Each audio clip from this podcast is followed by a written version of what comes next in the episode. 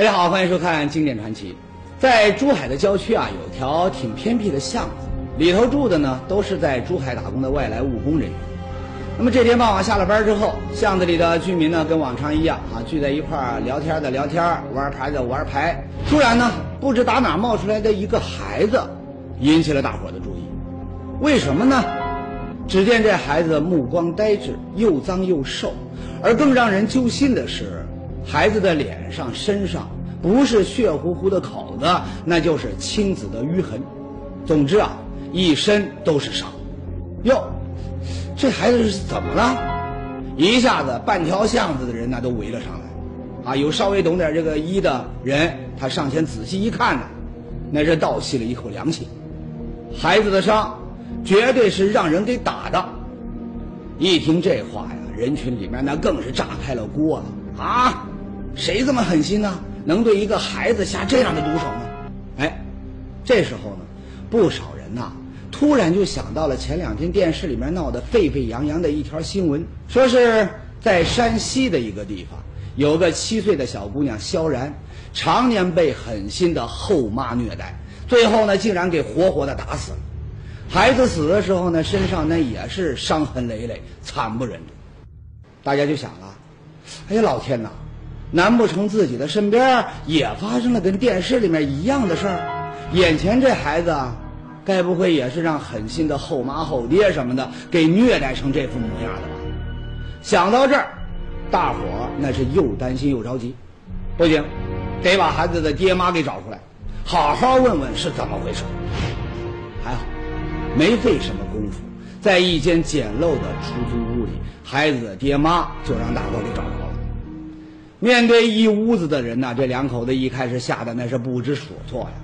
不过呢，等他们弄明白了大伙的来意之后呢，哎，说了一番话，话一出口，让刚刚一个个还义愤填膺的邻居们却一下子全都傻了眼。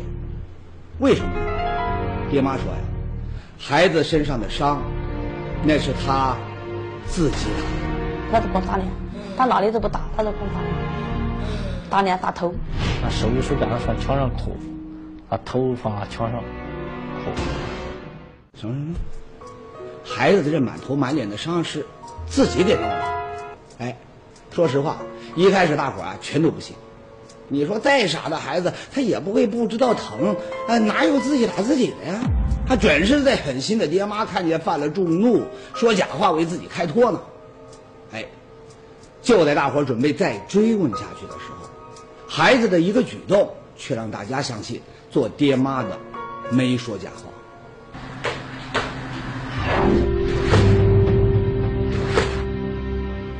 眼前的一幕呢，把大家全惊呆了。感情爹妈他没说假话，孩子满身的伤还真是自个儿给弄的。邻居里面有这不依不饶的，又说了：“就算孩子是这个情况，那你们也应该赶紧送医院去看呐！他难道就由着他这么打下去？那早晚还不把自己给打死啊？”哎，一听这话呀，爹妈那是一脸的委屈，眼泪那都快出来了。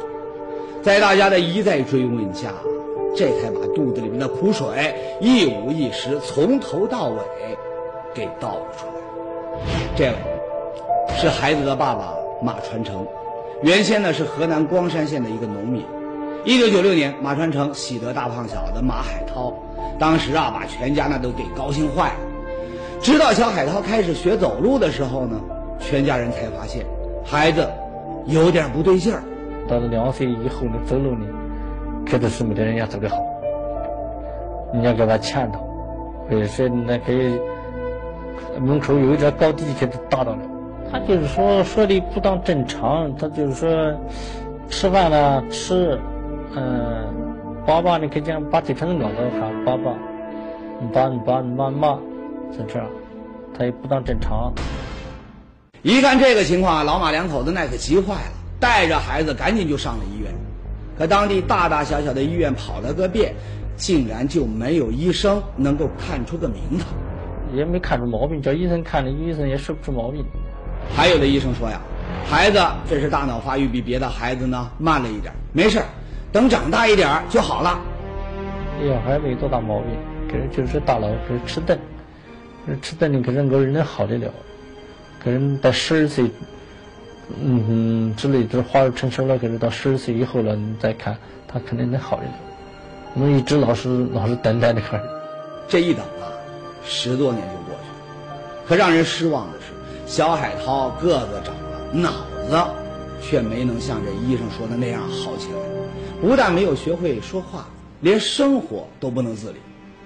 为了多挣点钱给小海涛看病，二零零一年，老马呢带着老婆孩子举家来到了珠海打工。因为文化不高，两口子呢只能给人送煤气罐。这样的工作呢，当然挣不了几个钱。不过呀，只要手里面稍微有了一点积蓄，两口子呢就会带着小海涛到大医院里面找专家，想弄清这孩子到底得的是什么病。没想到，珠海的医院也跑遍了，却和在老家时一样，没人能够说清楚孩子到底得了什么病。不管到哪医院都是检查脑子，有的好多医生都说是是大脑坏、后脑、小脑坏了，嗯，但是没说出毛病。让老马更没有想到的是，自己背井离乡外出打工，原本呢是想让儿子啊生活的好一点，可费尽了力气。却迎来了一场更加可怕的噩梦。生来弱智的少年，凭空又添可怕的疾病，自虐的背后隐藏着怎样的玄机？众多的关爱和帮助，又能否让小海涛的人生迎来转机？经典传奇正在为您解密。上节说到，马传成两口子在珠海吃苦受累，一心想治好儿子的弱智。可没想到，费尽了力气，孩子非但没半点好转，反而呢又添了一个更让人恐怖的毛病，什么呢？自虐。他放地上哭，都放地豆子上哭。他把脸也是那个，因为人呢他都哭，一搞巧了，在这哭。嗯，因为人是他可能照到门上啊、桌子上啊，啊，哭开了老哈老开。他都光打脸，他哪里都不打，他都光打脸，打脸打头。最严重的脸全部打开，脸的大一块的好的都没有，全部打伤，脸上打的淌水，淌淌黄水，啊，头上全部捞开。这样听着呀，都让人心里面发毛的行为，在小海涛身上一开始还只是偶尔发作，后来呢，情况呢是越发越糟糕，不但发作的次数越来越频繁，对身体的伤害也越来越大。后来跟那个胖那头撞墙，万般无奈之下，老马两口子每天出去送煤气罐的时候啊，只能把儿子一个人锁在屋里，然后呢，再用橡皮条把孩子的手给绑住，给绑椅子上，领走给绑椅子上，把给前后后的后头给绑到前头那个腰带给绑到椅子上，你起不来，你不会去撞墙了。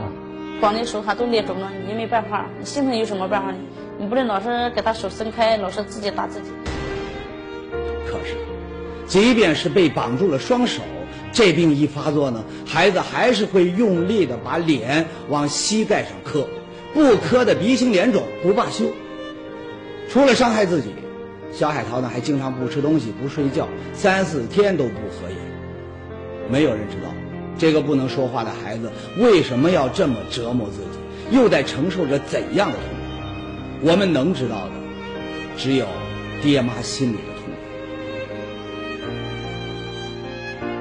这两小孩把我一辈子也拴住了，也分不好，想没办法。面对这样的孩子，做爹妈的确实再也想不出什么办法。最后呢，母亲孙希芝辞掉了工作，专门在家照料小海涛。有时候呢，实在要离开一下，那就只能用橡皮条把孩子的手绑好，再锁上门为的呀，就是不让孩子出门吓着别人，伤着自己。没想到，这天出门时呢，门没锁好，小海涛呢不知怎么竟然挣脱了绳子，一个人跑到了外面。哎，这才有了咱们节目开头的那一幕，还有邻居们的误会。听完了老马的诉说，再看着满身是伤却还在不停的伤害自己的孩子，不少邻居眼泪都出来了。可怜，肯定可怜嘛。这那他脸哭那个样子，怎么不可怜？我们看到也心疼啊。除了同情，也有不少人帮着出主意。有人就说了，得让电视台来拍拍这个孩子，一上电视，知道这事儿的人多了，那说不定有高人能够看出孩子的毛病在哪儿。哎，很快，小海涛的事情就在电视上播出了。要说媒体的力量，它就是大。节目播出之后不久，有一家脑科医院呢，主动把小海涛接到了医院，想要找出孩子自虐怪病的病根儿。可是，当医生们真正面对小海涛的时候，才知道这是件多棘手的事儿。我们试图去跟他沟通，啊，试图跟他交流，但是都没办法沟通，他都听不懂我们的语音，那对我们的语音他都没有任何反应。本来病就怪，病人呢还没法沟通。说实话，看这样的病，对医生来说呢，那也是头一回。没办法，他们只能根据以往的经验来推测小海涛得的究竟是什么病。说到自虐呢，医生们其实也不陌生。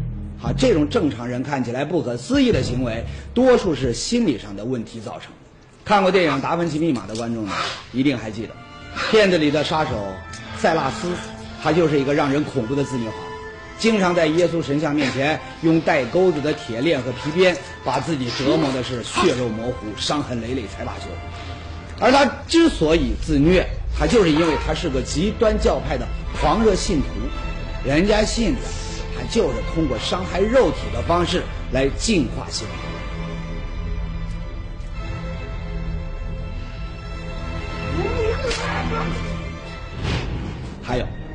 咱们前不久呢，在节目里讲过一个叫韦凯的小伙子，啊，因为身上奇痒难熬，到实在受不了的时候呢，小伙子也会用挥刀自残这样的自虐方式来以毒攻毒。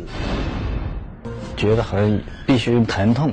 啊，那应该那种演的感觉，隔自己，嗯，看到人们直眼的人。看到这儿，有人肯定会说了：说小海涛这样一个有智力障碍的孩子，他不可能有什么宗教信仰，更不会懂什么以毒攻毒。他的自虐和上面说的那应该不是一回事儿。嗯，没错，医生啊也是这么看的。他们认为，要搞清孩子的自虐的病根儿，还是得从生理上下功夫。有医生就提出，他说孩子该不会得的是癫痫吧？癫痫病呢，大家应该都听说过啊，民间呢也叫羊角风啊，这是一种由于大脑的神经元突发性放电导致的常见病。那么病人发作的时候呢，会翻白眼儿、口吐白沫。那么有些特殊的病例呢，还会出现一些更奇怪的症状。那么，小海涛的自虐症状。会不会也是因为这癫痫引起的？可惜啊，在给孩子做了脑电图检查之后，医生发现小海涛的脑电图很正常，可以肯定没有癫痫。所以我们觉得他不应该，不像，不像是杨定红。排除了癫痫之后呢，又有医生提了出来，说小海涛出生在农村，接触农药的机会比较多，有的地方水质呢也不太好。会不会是中了什么化学物质的毒，把这脑子给损坏了呢？农作物的病虫害比较多，使用这个农药影响比较大。嗯，因为它是西医啊，西医农农药以后会影响到胎儿的发育。哎，这个推测啊，听着也挺靠谱。这些年，因为环境污染，农村孩子得怪病的新闻呢，咱们可没少听说。有些呢住在矿山工厂边上的孩子，啊，因为土壤、饮用水被污染。不少呢都发生了铅中毒，出现了智力低下、掉头发之类的症状。那这个小海涛会不会也是一样的情况？可是，医生一打听，小海涛的妈从怀孕起就再没有下过地干过农活，农药中毒的可能性基本没有。而在河南老家，当地也没听说过铅中毒的孩子。而在给这小海涛做了血液检查之后，也没有发现有任何中毒的迹象。反正能让孩子得怪病的各种情况呢，差不多那都被排除。那还能有什么可能？哎，这时候啊，老马无意中说的一个情况引起了在场所有医生的注意。什么情况呢？老马说呀，小海涛并不是他们的第一个孩子。之前呢，两口子还有过一个孩子，只不过呢，很早就夭折了。而小海涛的这个哥哥在夭折之前，身体也有问题。他就是说不会走，开始呢不会走，走路老走不稳，老是打跟头，在平地里走得稳。他到死还走的不当真正常。老马生的两个孩子都有问题，哎，医生们头脑当中呢，马上就闪出了一个想法：孩子的遗传基因有问题。所以，医生呢立刻安排对马传成两口子进行检查，同时呢对小海涛血液里的染色体进行了仔细的分析。半个月之后，检查结果终于出来了。不出医生所料，小海涛血液里面的苯丙酮酸的含量是正常人的三十倍，是典型的 PKU 儿童。苯丙酮酸 PKU 儿童，我想呢，大家跟我一样哈，从来没有听说过这两个词儿。要说清这个词儿啊，那还挺复杂。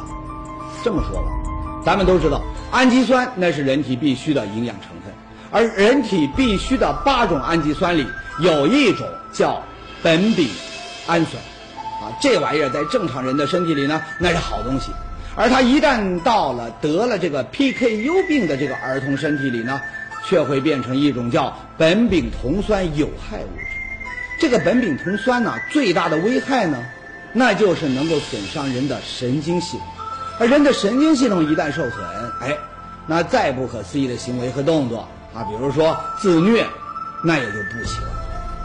不过呢，这种病啊确实很少见，十万个新生儿里才有一两个，所以呢，大多数医生可能一辈子都没见过这个病。哎，这也就是为什么小海涛四处求医都没个结果的原因。说到这儿啊，不少电视机前的观众那肯定都在想：哎呦，太好了，你找出了病根，那赶紧对症下药，把小海涛给治好啊！可是，不得不遗憾的告诉你，一切都已经太晚了。苯丙酮酸尿症，这个小孩很小的话，那呃治疗起来效果还是比较好。像他们大了，可能脑子发育定定型了，这个治疗也是比较困难。这个结论呢，对老马两口子来说，那无异于是五雷轰顶。不过呢，他们也说了，只要自己在，就绝不会放弃希望。带一天讲一天，从我们那活一天讲一天了，就给他带一天了，没办法，是不是？自己身上怀着小自己的小孩。哎，我们只能希望有一天，不断进步的医疗科技能给这个不幸的孩子和家庭带来一个奇迹。当然，这绝不是安慰人的话。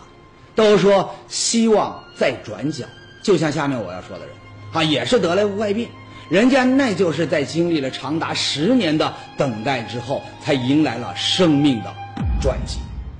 人体处处暗藏陷阱，罕见怪病竟让弱智少年变成自虐狂。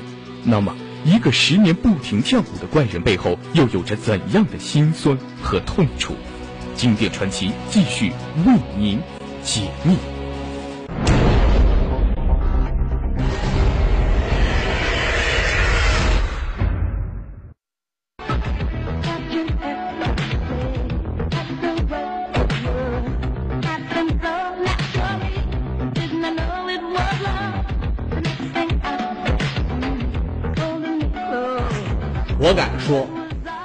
刚这段舞蹈肯定把很多三四十岁的观众呢带回了自己的青春岁月。啊，上个世纪八十年代，一部美国电影《霹雳舞》让霹雳舞这种全新的舞蹈形式呢，那是风靡中国，甚至成了一个时代的标记。直到今天呢，很多人都对他念念不忘。看到这儿，那有人估计要问了。说你前面不是说又要讲一个得了怪病的人吗？你怎么扯到霹雳舞这就上头去了呢？下面要说的这位，那得的就是跳霹雳舞的毛病，一跳就是整整十年，你想停都停不下来，不可思议。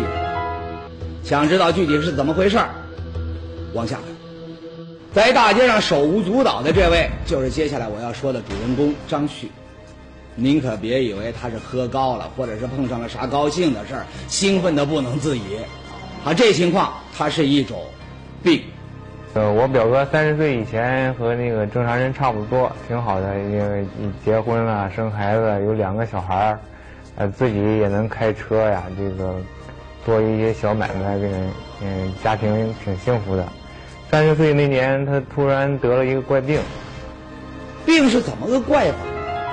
原来啊，三十岁那年，张旭呢突然感到身上莫名其妙的痛，到医院一查，医生说呀是腰椎间盘突出，开了几副药，没想到这药一吃，哎呦，坏事了。从那时候起，张旭的手啊、脚啊啊，就像是长在了别人身上，一点都不听自己的使唤。你要问这手脚是怎么个不听话呀？哎，看看就知道了。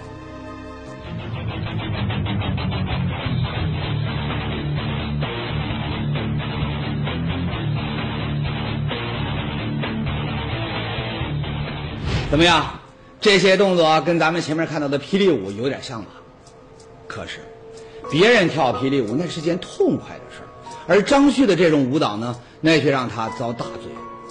随着病情的发展呢，张旭这手舞足蹈的时间呢是越来越长，有时候呢人已经累得精疲力尽，可这手啊脚呀的那还是停不下来。这莫名其妙的舞蹈呢，不光是要了张旭的这半条命，连家里人那都跟着遭罪。以前我表哥这个人，这个性格挺开朗的，为人这个脾气也挺好的。嗯，得了这个怪病以后啊，对我表嫂有这个家庭暴力。我想他是不是得了精神病？后来想想，是不是杨小芳？哎，女儿的想法呢，挺有道理。您想想看，在电影里面或者在生活当中啊，咱们都见过那些旁若无人、又唱又跳的，或者是莫名其妙的发脾气的，那十有八九那都是精神病。还有。杨晓峰，那也就是说医学上说的这癫痫，啊，病人发作的时候呢，全身一抽搐，那看着也跟那跳舞似的。那么，张旭的这个情况属于哪种？哎，家里人带着张旭跑了好几家医院，可一做相关的检查，医生都说呀，张旭很正常，既没有精神病，也没有癫痫。反正啊，这让人遭罪的霹雳舞，张旭一跳那就是十年。除了身体上的痛苦，更让人难以承受的，还有外人看怪物似的那个眼光和风眼。那有人就说了：“说张旭，啊，肯定是干了什么亏心事儿，被鬼附了体，是鬼在他身上跳舞呢。”哎，咱们在很多电影电视里面都看过，这鬼啊，一旦上了人的身，哎，那人呐就完全被控制了，说什么干什么那都由不得自己了。鬼要是想跳舞，那人也就只能跟着跳。这鬼上身的说法，你听着虽然不靠谱，可对张旭和这家里人来说呀，那也只能是宁可信其有，不可信其无。所以啊，各路号称能够驱鬼、那个除魔的大师，那也没少往这家里面请。可结果呢，不说你也猜得到，没用。张旭的手脚照样是每天的五个不停。前面说了。张旭做的买卖，那得经常开车给人送货。得病之后呢，那只要张旭一上车，那家里人的这心呐，那可全都悬在嗓子眼上了。你想啊，你说万一开着开着，这个张旭的手和脚那开始不听话，自己跳起舞来，那是个什么结果？那还用说吗？不幸中的万幸，这个结果呢，十年里倒是从来没出过。就让我想不通的是，他为什么？动的时候还能开车，甭管女儿想得通想不通，整整十年，张旭和家人呢一直生活在谜团里，更是生活在苦海里。直到张旭发病十年之后，哎，这无边的苦海才露出了暗的影子。怎么回事呢？原来这年呐，这女儿听说北京有专家对别人治不了的这怪病呢特别拿手。他就抱着试试看的态度，女儿就带着张旭到了北京。结果呢，专家一看张旭，就知道是怎么回事儿。身体各个肌群不自主的扭动，这个你没有规律，啊，有大有小的，这种就像跳舞一样，我们叫舞蹈舞蹈症、舞蹈病。栾教授还说呀。早在1872年，美国医学家就发现了世界上第一个舞蹈病病例。那么这种病的发病原因呢，很复杂，至今人们都还没完全搞清楚。这个病的病因有多种因素，有的和遗传相遗传相关，有的呢和物理因素、环境因素，甚至脑或受疾病的受损有关。不过呢，可以肯定的是，这种病啊，它就是因为大脑当中用来传输运动信号、控制人的这个肌肉运动的这脑细胞，它出现了退化和死亡，结果呢，人的运动功能开始异常，出现了不由自主的手舞足蹈。当然，这也是一个很少见的疾病，发病几率呢还不到十万分之七。那么经过进一步的检查呢，医生发现张旭德的舞蹈症呢已经发展到了中晚期，再任由这个病情发展下去呢，后果将不堪设想。那该怎么办呢？哎，蓝教授说了，要搁以前呐，这个舞蹈病人呢只能不停地跳下去，直到累死为止。不过现在嘛，发达的医学科技呢已经找到了治这个舞蹈病的办法了。什么办法呢？前面说了。舞蹈病的病根啊，那是控制人的肌肉运动、传递运动信号的这个脑细胞，它出现了退化和死亡。而现在，只要往人的这个身体当中植入一个机器，让这机器呢代替那些脑细胞，恢复大脑对全身的指挥，哎，这病啊自然也就好了。一个月之后呢，张旭接受了手术治疗，一台叫脑起搏器的机器被移植到了他的身体里。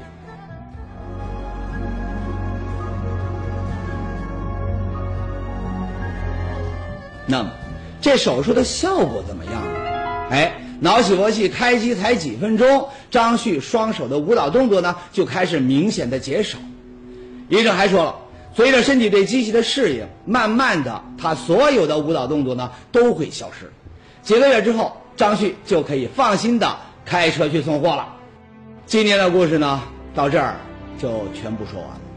两个病人，一个孩子，一个大人。身上都出现了让常人觉得不可思议的怪现象，而究其根源呢，都是得了非常罕见的疾病。张旭很幸运，得病十年之后，终于有了治好的。而小海涛呢，我们不知道他还需要等待多久才能够迎来人生的转机。我想，除了依靠医学的进步，更重要的是，对这些不幸的怪病患者，我们每一个人都应该用。平等的眼光去关注，千万别有什么歧视的想法，更别往这鬼神儿啊、报应上去扯。